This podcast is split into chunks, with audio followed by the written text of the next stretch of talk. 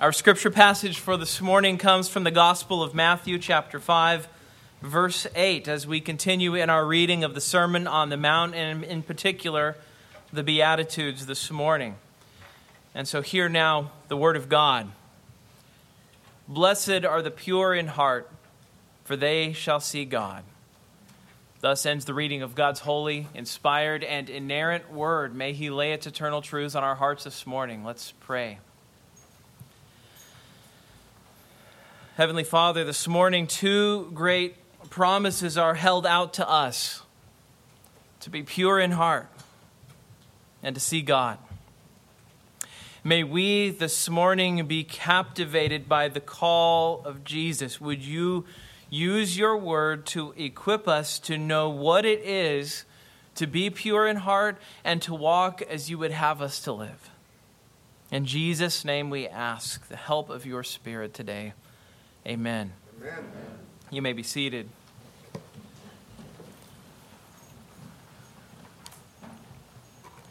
It's hard to make a statement like the greatest thing about Jesus' preaching. So I'm just going to throw a little qualifier at the beginning. One of the greatest things about Jesus' preaching is that he was very skilled at preaching in such a way that he located the source of trouble in the lives of his listeners. So, so what he didn't do was just deal with bad behavior. Um, it feels like I do that as a parent, right? I don't deal with the heart situation. Instead, I just say, stop doing X. Stop yelling at your sibling. Stop whatever. Um, and it would be very easy, as I think you could imagine Jesus coming into the world, seeing a very messed up people and going, Stop doing that. Sort of like that Bob Newhart skit, if you remember. Stop it. Just stop. Just stop. Um, Jesus doesn't do that. Instead, Jesus comes into this world and he drives his listeners to identify the place where the problems of their life really trace to. And he doesn't just leave them to do it on their own, but he guides them to it to see where the source of the problems are, right? He doesn't just look at the crowd and say, you know what your problem is? You keep being bad. just, be the easiest sermon in the world. You keep being bad. Um, you keep doing bad things, right? Jesus doesn't have an obsession with the symptoms. Jesus is, is like a skilled physician. A skilled physician, what does a skilled physician do? They want to get to the heart of the problem. They want to figure out exactly what it is that's causing these problems. And so, any physician is going to tell you if you have somebody who's suffering, do what you can to deal with the symptoms. But don't kid yourself that by dealing with the symptoms, you've dealt with the underlying problem, because if you do that, you will not experience true healing. And Jesus is this skilled physician, right? And so, because of this, Jesus is less concerned with the symptoms than he is with the sickness. So, what does he say? He says, he says, let's get to the heart. To be a Christian is to be someone who yearns to be pure yearns to be someone who's devoted to God, who's separated from his sin in his desires, in her desires, in her life, preferably forever. That's what a Christian wants. And so remember also that today's passage builds upon all that came before. You heard this in, in Micah's prayer as he was leading us in the, the, the prayer before. Uh, he was sort of leading us through and reminding us of the different things Jesus has said in the Sermon on the Mount. That when we mourn for the state of our own souls, when we come to the Lord in humility, because we hunger for righteousness that we don't have, what do we do? We lean upon the righteousness of Christ. And that's what Jesus has been laying down and building for us here in the Sermon on the Mount. And so, because of that, what happens? He continues on. He says, We see fruit in our lives as we become people who love righteousness and who show the same mercy to others. And then we come to our passage today and we see that a Christian is someone who lives with a promise of seeing the, the God he is devoted to. And so all of these things build upon one another. Remember, this is a cumulative argument Jesus is making. He's not giving us one bit truisms that we take for a moment, then we move on to the next one, and they're not connected with each other. No, this is a sermon. This is not just a series of proverbs that Jesus is listing for us. And so the Christian, you might say, has these twin ambitions that the, that the Christian lives with, right? To be pure in heart and to see God. And both of these things are things that Christians yearn for. So let's, let's jump right in. Let's look at the two things that the Christian yearns for. The, the first ambition of the Christian that Jesus mentions is the ambition to be pure in heart. Uh, I mean, you see the words, they're very simple. Blessed are the pure in heart. I want you to notice first that he talks about the heart here. Uh, you know, the heart is the way that Jesus speaks about who we really are. Uh, the heart is spoken of in ancient writers as the center of our life. It's the center of our motivation. It is the thing that defines who we are. It is our thoughts. It is our beliefs about ourselves, about our, our God, about, about the world. And you take all of these things that we believe about ourselves and that we believe about the world, and they make us who we are, which is another way of speaking about our heart. And of course, our, our heart can be pure, but it can be impure. That's one of the implications of what Jesus says here. The fact that he says, Blessed are the pure in heart, implies that there is a such thing as being impure in heart. So there's, there's embedded here this reminder that the heart is not just the center of our virtue, it is also the center of our sin, it is the center of our problems. Now, I do fear that for, for many Christians, we have just sort of lost track of the problem of sin We've lost track of the fact that the problem of sin begins in the, in the heart. So, what do we do? We tend to pass blame. We tend to find someone in our world who is making things terrible for us. We are looking for a bad guy, and curiously missing from the suspect list is us. So we're looking, at, well, I've looked through everybody, and I can't find the, the main villain of my life, and uh, we don't look in the mirror. So we look for problems in our environments, we look for problems in our families, um, but our, our neighbor or our environment is not our biggest problem. We are. And we, we really easily forget it. So, because we naturally believe the environment is the real problem. Um, one of the ways I recently saw this come out just starkly and I think I saw this so starkly because I resonated with the pro- with this particular illustration I'm going to give to you, and then I immediately saw the problem as well. Um, there's an Eastern Orthodox writer named Rod Dreher. I, I, benefit a great deal from Rod Dreher's writings. I have multiple books of his. I have enjoyed uh, reading his blog for a number of years. I think he writes at the American Conservative. Um, and he has a blog where what he, what he oftentimes does, and this is not the whole thing that he does, but he will share stories from Christians who sort of fear that things are trending downward as a culture, things are getting worse and worse. And one of the letters that he shared was from a homeschool parent. And this homeschool parent, uh, very restrictive on their children's access to technology. These, this was a very isolated family. They were isolated from public school kids. Their kids couldn't play with public school kids. Um, generally, they had no outside influences that the parents could think of. And sadly, the parents shared in this letter to Rod Dreher how their daughter had developed suicidal thoughts. She had begun to harm herself, and she ultimately rejected her faith and adopted a, adopted a lesbian identity.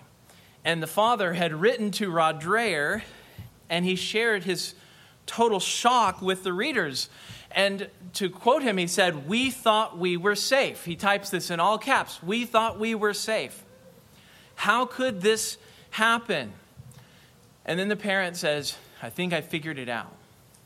He says, This is a quote After the initial shock, when we were in how did this happen mode, we discovered that it all had come in through the influence of one person, her best friend who was from one of those safe Catholic homeschooling families I mentioned. As it turns out, the family was living a double life with the public image of being devout, but with severe dysfunction at the, ho- at the home, at the heart of the home. In the dysfunction, the best friend had no supervision and unlimited internet. So, with all the sleepovers the girls had at that house over the years, Lord knows what they were doing. And then the father says, I have figured it out. I've learned my lesson. And here's the lesson. He says, Well, well, well, lessons learned. And word of warning to your readers if you aren't seeing what your kid is doing yourself, You don't know what they're doing, period. Nobody is safe. Trust perhaps, but always verify. Now, maybe you wonder where is he going to go with this? I don't want you to misunderstand. I am not saying we don't monitor or care for what our kids have access to. This is the 21st century. Parents should know what they're doing when it comes to internet in their homes. But I fear for many of us, we learn the wrong lesson from a story like this. We think they weren't diligent enough we think they didn't lock that house down enough. We think they didn't restrict their friendships enough, right? We think the problem is with the, the Catholic homeschooling family who was living the double life, and they should have been more restrictive. And if, if only everybody had locked everything down and lived a tightly locked up, secure life, then this pain wouldn't have come into their home that we can just sort of hide out, isolate, protect, shelter, and sin won't find its way into our home, into our life, into our children's life. But what if the lesson is far simpler? Our problem comes from within and it follows us from place to place wherever we hide out. We cannot save ourselves. We cannot save our children from our own fallen nature. It comes with us wherever we go. We cannot escape ourselves. We could remove every external influence, every godless friend, every interaction possible, and sin would find a way because the problem is us and we keep going wherever we are. My point is not let's batten down the hatches of our home or our public lives. My point is also that we shouldn't do is not that we shouldn't do that. My point is the ultimate problem is not outside influences. Paul shoots the idea of sheltering ourselves down in 1 Corinthians 5:10. He says that his command is not for Christians to strive to avoid sinners. He says, I don't command you to do that because he says, then you would need to go out of the world. It's an interesting section Uh, it's worth reading in 1 Corinthians 5. He says, I don't command you to avoid being around sinners because then you would need to go out of the world. And he treats that as not an option. He, he just sort of dismisses that. That's, in logic, you call that a reductio ad absurdum. You reduce something to the absurd. And to Paul, it is absurd, the idea that we would be out of the world. So he sort of rejects this monastic lifestyle for Christians. He rejects this idea, sort of the Amish way, where, hey, let's separate ourselves and go far away. In, in, other words, staying away from sinners is not an option. That is not the way that we face our biggest problem. The problem is that we are not pure in heart, and neither is anyone else in our home. Makes family life hard, doesn't it? The environment and the surroundings aren't the foundational problem. Now, I know this, I'm confident of this, because if you look at Adam and Eve, you find these two people who fell in the garden. And what was the garden if not the most ideal environment a human being could possibly be placed in? They're in the garden. It is a perfect place.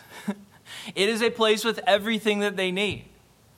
And yet they wanted more. They had everything they needed. They had no bad habits, and they had not fallen, and yet they fell because the problem is not the environment, the problem is the heart.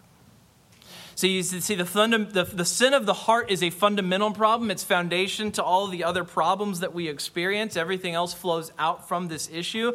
And so, one thing we need to know, and one thing our families need to know, is that our children cannot run from their own hearts either. Instead, we have to teach them how do we face our problems? How do we face the sin of our own hearts? In other words, before God, how do we deal with our sin? And in this passage, what Jesus does is he brings us to face two things squarely. One is that for Christians, our focus is and ought to be on the heart, which we, which we saw. But then there's a second focus of Jesus here, which is this idea of purity, because Jesus doesn't just say, Blessed are those who have hearts. He says, he says, Blessed are the pure in heart. Now, when we talk about purity, what are we talking about? Definitionally, the idea of purity is this, is this idea of something being unmixed, unmingled, being completely itself. When something is single and whole, then it's pure. Um, if you know the word integer, right? The word integrity uh, they, they, they share the same root. The integrity touches on this idea. To, to have integrity is to be whole, it is to be um, a, a unit, it is to have your whole heart. It means that you are the same person everywhere. That's what it means to have integrity. So you're not one person in one group and another person in another group. You're not one person when you're by yourself and you're another person when you're in church. If you have integrity, you are the same person wherever you go. It's a person without guile, a person without trickiness, a person without hypocrisy.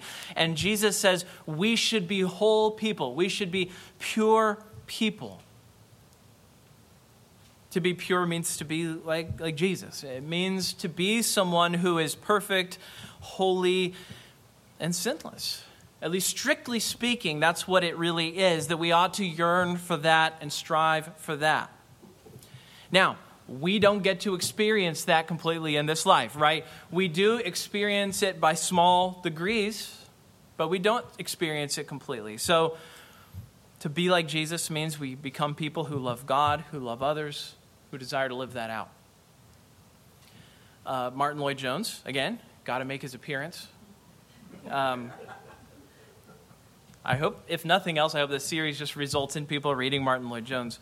But he gave my favorite practical definition of purity. He said, Purity means that we should live to the glory of God in every respect, and that, we should be the, that should be the supreme desire of our life. For somebody like you and, and me, who are sinners, and we have not reached the, the end of the age yet, and we've not yet been transferred completely into being sinless people, which we will have someday what does it mean in the here and now to be pure in heart? I think he's right. We, we live to the glory of God in every respect, and that should be the supreme desire of our life. This is the pure person that Jesus is talking about. What that means is we care whether we're pleasing God or not. When we do things, when we think thoughts, we think to ourselves, is God pleased with this? It's a hard thing to think because we usually could say no, and then we have to adjust, right? It, it, it, a pure person, it hurts us to sin. It hurts us to sin because, because we know how unlike Him sin makes us. And so every time we sin, it's like death by a thousand paper cuts. it hurts. And we remember a passage like we find in Hebrews where the author talks about holiness without which no one shall see the Lord. And we yearn for that holiness. We want that. We want that, what the author of Hebrews is talking about. Jesus doesn't say pure in head, by the way. Jesus is not primarily talking about what we think, although it's bound up in all of these things together. Ultimately, Jesus is talking about what we love. When he does that, he's not lowering the stakes, he's raising them here. One of the things that happens that Christians will do, we pit the head against the heart. You know, we'll say that there are people in the church who love, and then there are the eggheads. And we treat them both like they're different groups and they're different people, and we can't be the same, uh, or that they're supposed to be polar opposites of each other. Part of the reason for this is the Bible shows us what we believe ends up affecting what we feel and what we live. So all of these things bleed into each other. They, they are part of being a whole person. The, the heart is bound up not only with how we think, but how we feel, and how we feel about how we think, and how we think about how we feel.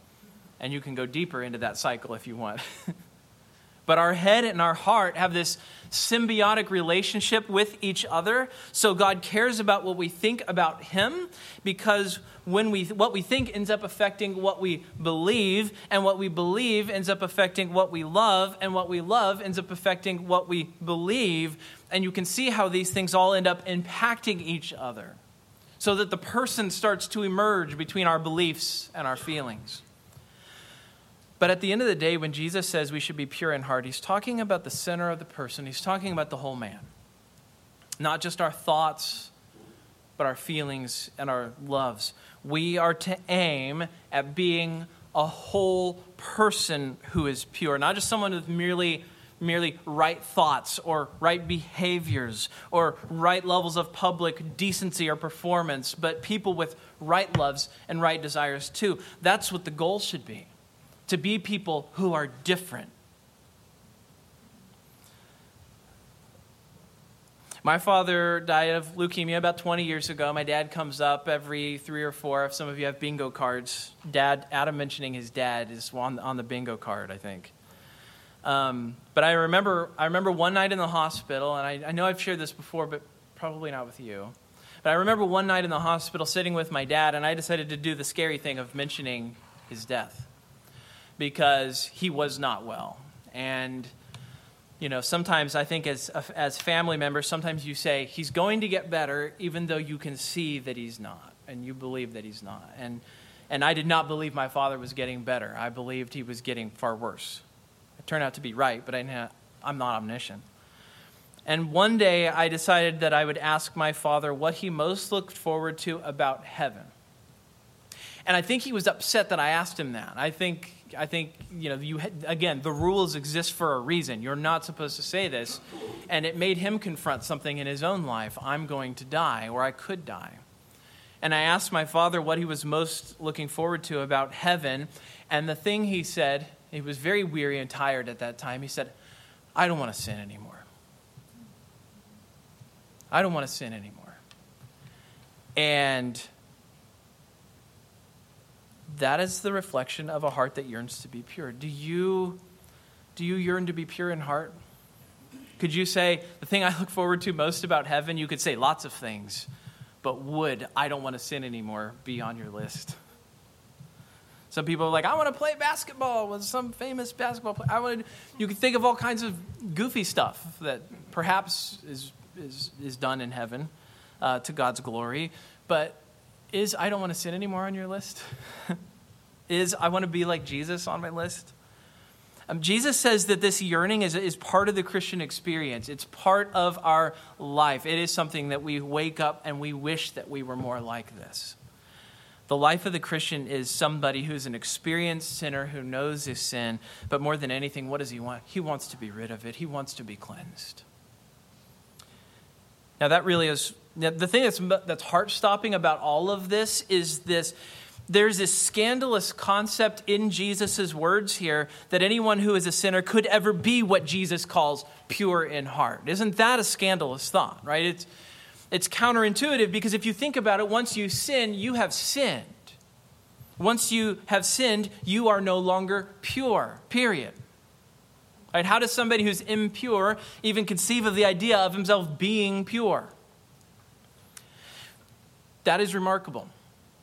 When you read through the book of 2 Samuel, one of the things that is probably most striking is this sin that David commits with Bathsheba as he steals Uriah's wife. He has Uriah killed, and then he confronts. He's confronted by the prophet Nathan. What does Nathan do? The, the prophet Nathan says, You are the man. You are the one who did this. This is all on you. No one made you do this, David. This is your responsibility. And then David lowers his head and he says, I have sinned. And then Nathan says, The Lord has put away your sin. You shall not die. And then you, you could almost imagine David as he goes back to his room, sitting down and writing, composing Psalm 51 one of the best examples of confession in all of Scripture.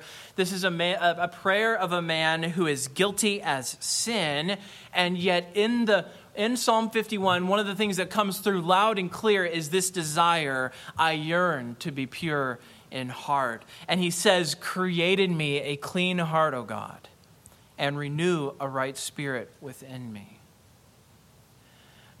I don't know if David would have ever reasoned that such a thing was possible if Nathan had not told him that it was possible. He hears the word of God, the word of God speaks to him and says, Your sin has been put away, you shall not die. He's heard the word of God and now he knows, I can be pure in heart. He writes it into his prayer Created me a clean heart, O God and renew a right spirit within us. God granted this man forgiveness, a man guilty of murder, a man guilty of adultery. He doesn't just have a right standing with God, but God grants him his request and gives him a clean heart. how can anyone who has ever been impure become pure? Right? The, answer to that question is what is so stunning about the gospel. Being pure doesn't mean being good, it means to be cleansed too. Because you know this about yourself, and I see this about myself. We all have checkered pasts. We have all got sins on our record.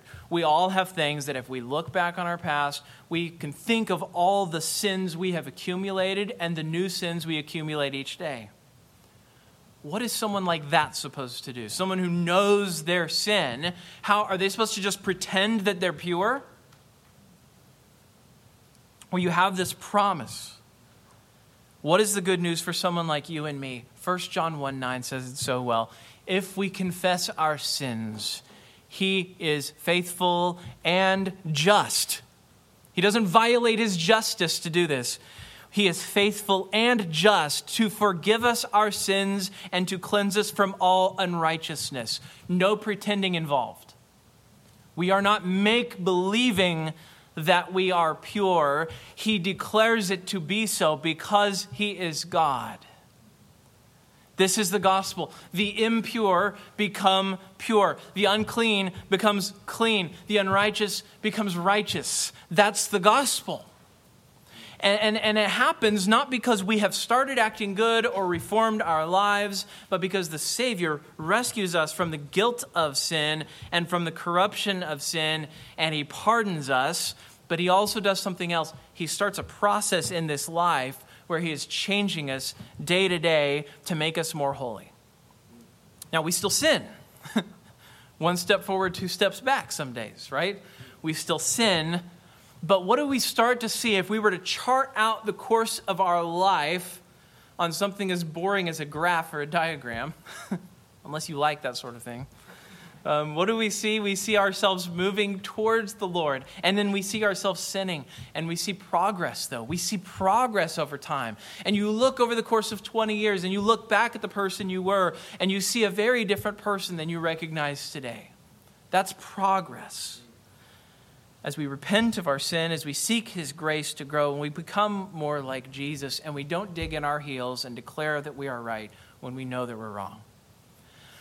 So when Jesus says the pure in heart, he's talking about something more than just behavior modification. He's not talking about behavior modification. He's also talking about more than just forgiveness. He is talking about a process that begins in this life when we put our trust in Christ, and then also by his rejuvenating, renovating power of his Spirit, he keeps changing us by degrees to be more like Jesus. That is what it really means to be pure in heart by Jesus' words here. We trust in Christ. We become positionally pure, and then we live the Christian life. We live and we walk in the cleansing that He gives, and that will be complete one day. It's not going to be complete now, but it's going to be complete one day. So, purity is a present reality and it is a future reality. It's present in part, and someday it's going to be present completely. And so, if you are in Christ by faith alone, there is good news for you you know what it is to be pure in heart. And if you're devoted to God, if you love Christ, if you repent when you sin, cast yourself upon the mercy of God in Christ, Jesus is talking about you here. But that brings us to the second thing that's the ambition of the Christian, right? Because we've already said, Blessed are the pure in heart. But there is this other thing, this little thing, to see God, just a little thing. Blessed are the pure in heart. Why are they blessed? Why are they happy? Why is somebody like this blessed? Because they shall see God. There is something about the human heart that is both repelled by this notion and irresistibly drawn by this notion. Uh, on one level, we are drawn and repelled by this because we were made for God. We're drawn to this idea because we were made for God. You remember at the beginning of uh, uh, Moby Dick. I won't ask how many hands. I've read the beginning of Moby Dick dozens of times. I read up to the chapter that described the pulpit, and I remember thinking, what a great pulpit, and I never got past that chapter. And then I said, you know, I should read Moby Dick. And then I read the first chapter again. So, one of the things that stands out about the first chapter of Moby Dick, which I'm well versed in, he has that that moment, I think, in the first couple pages, where he talks about how irresistibly drawn people are to the sea. Um, among many reasons why I love the Pacific Northwest. I can get to the sea when I need to. When I have my hankering, I go and I'm satisfied by the sea. Um, but Ishmael talks about at the beginning of Moby Dick, he talks about how inevitably, whenever there is water that is moving somewhere, people will be drawn towards it like zombies. They're just drawn to the water. They just love water. We love water. Uh, would anyone be going camping if there wasn't water near there, right? Uh, well, maybe we would, but we love water though. And, and, I think the same thing is true of God to see God, to know God. There is something God's people in Scripture deeply yearn for to know the Creator who made them. They are as drawn to God as we are to the sea.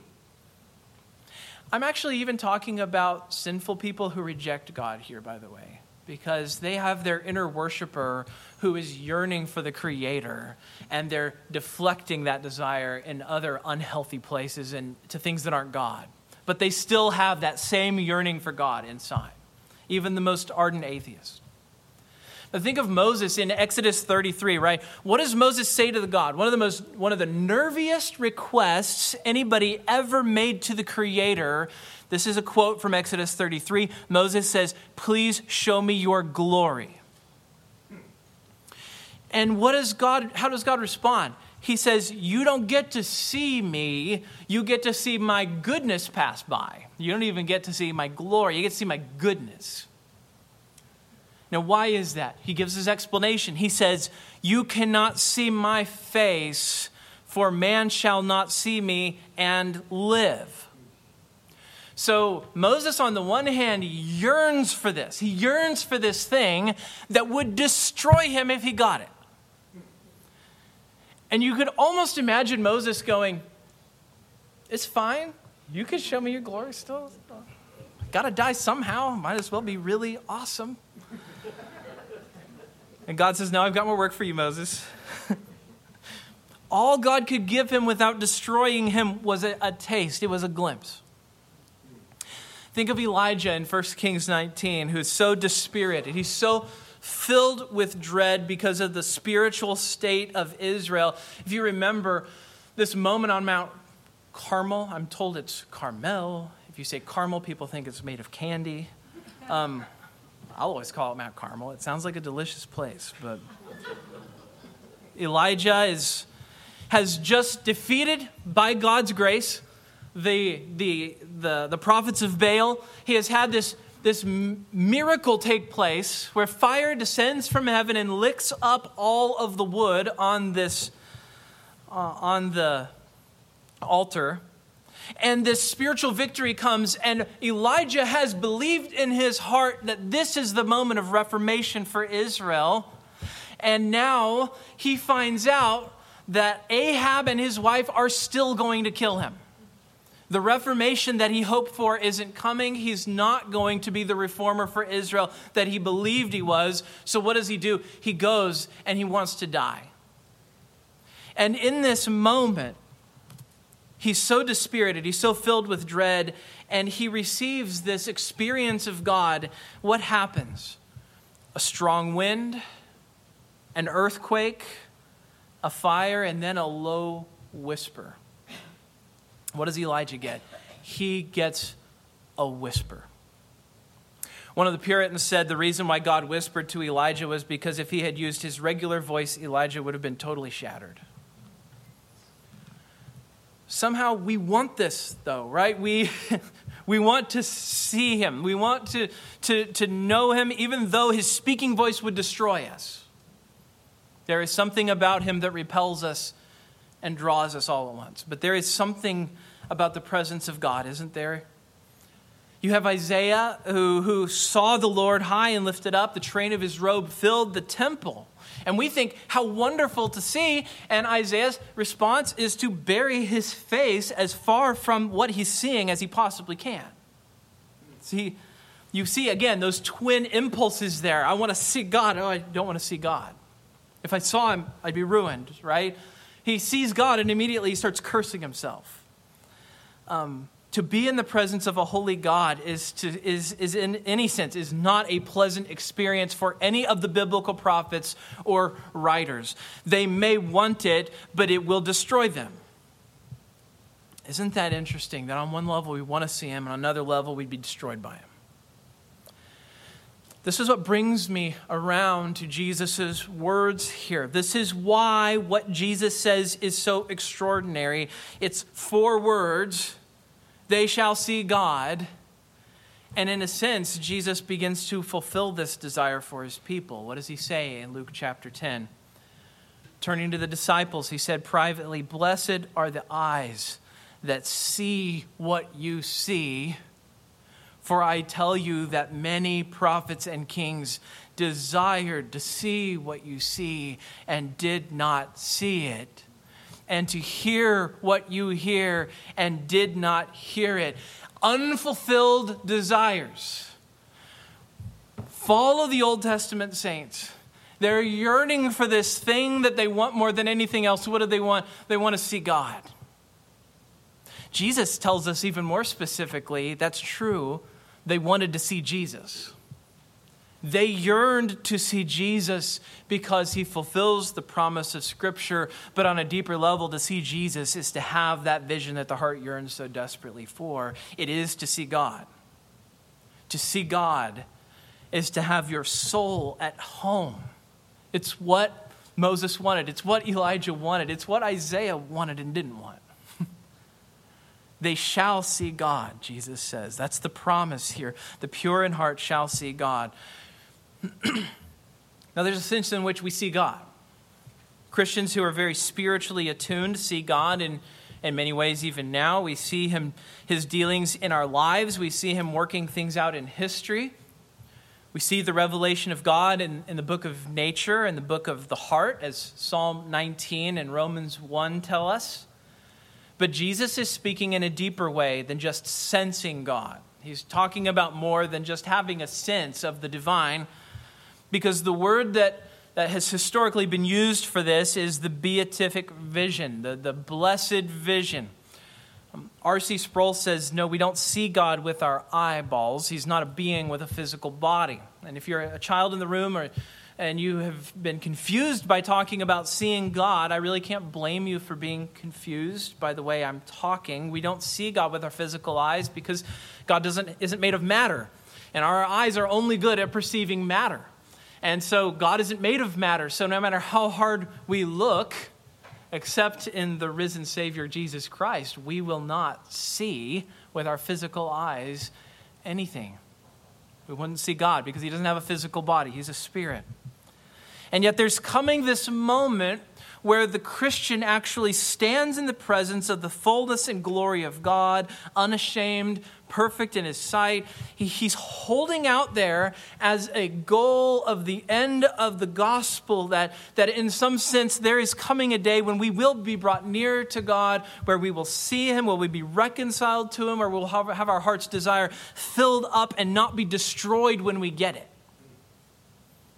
We are people who cannot see God without dying because we're sinners, right? The book of Revelation says, Nothing unclean will enter the New Jerusalem, nor anyone who does what is detestable or false, but only those who's, who are written in the Lamb's book of life. That is the key. Not how good are you, but whose are you? These people have been taught that they may not see God and live, and yet Jesus has the temerity to say to the crowd, What is required is purity, and only I can give that to you. Isn't that the message he's been giving them so far in the Beatitudes? He's been telling us in the Beatitudes come to God in humility, come with spiritual poverty, throw yourself upon Christ. And what is the promise? 1 John 3 2 Beloved, we are God's children now, and what we will be has not yet appeared but we shall know that we, but we know that when he appears we shall be like him because we shall see him as he is. We shall. He's talking future here. So, according to what John says here, it is our likeness to him, though, that allows us to see him as he is, right? He says, We shall be like him because we shall see him as he is. So there is something about being pure in heart that allows you to see God and not be destroyed. We have that purity in small degrees. God treats us as pure now in Christ. If you trust in Jesus, then you know that purity. And there's this tight connection here. Because we are pure, we shall be able to see him. But there's, there's coming a day where we're going to be transformed. There's coming a day when we're going to be changed for those whose names have been written in the Lamb's Book of Life. As Revelation puts it, that's another way of saying that you belong to Jesus. When you belong to Jesus, your name is written there. You have that notion of, of seeing God. That is a very different proposal for someone in Christ. Because for somebody who's in Christ, the notion of seeing God is not a fear, it's not a horror, it isn't something to be terrified of. It is a welcome homecoming.